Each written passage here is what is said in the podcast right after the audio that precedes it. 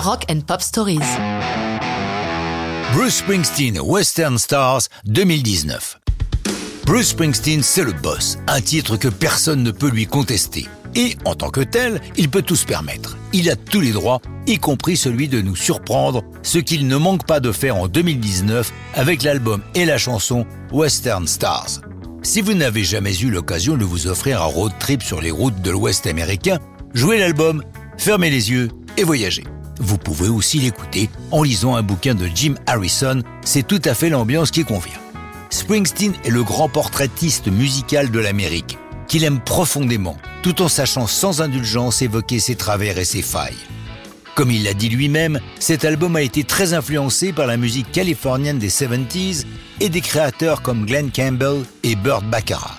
Pour ce disque différent, il ne s'entoure pas de son cher East Street Band, mais appelle Ron Agnello, musicien éclectique avec qui le boss avait déjà travaillé sur son album précédent, High Hopes, publié en 2014. C'est Agnello qui est responsable des arrangements étonnants de Western Stars, un album que d'aucuns ont trouvé surproduit, mais qui correspond tout à fait à ce que Springsteen voulait faire, chaque chanson sonnant comme une mini-symphonie, contant l'histoire de lieux ou de personnages que l'on a envie d'aimer.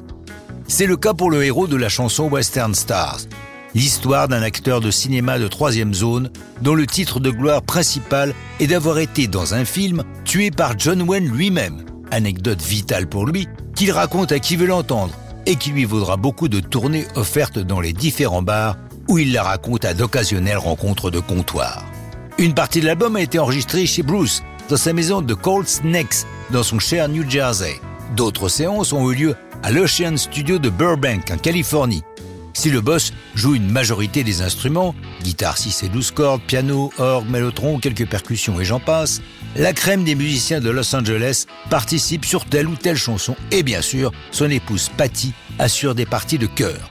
Ce n'est pas seulement un album, puisqu'il fait aussi l'objet d'un documentaire du même titre, avec quelques chansons supplémentaires, comme la reprise de Rhinestone Cowboy de Glenn Campbell. Western Star est un nouveau succès pour Springsteen, son 20e album classé dans le top 10 américain.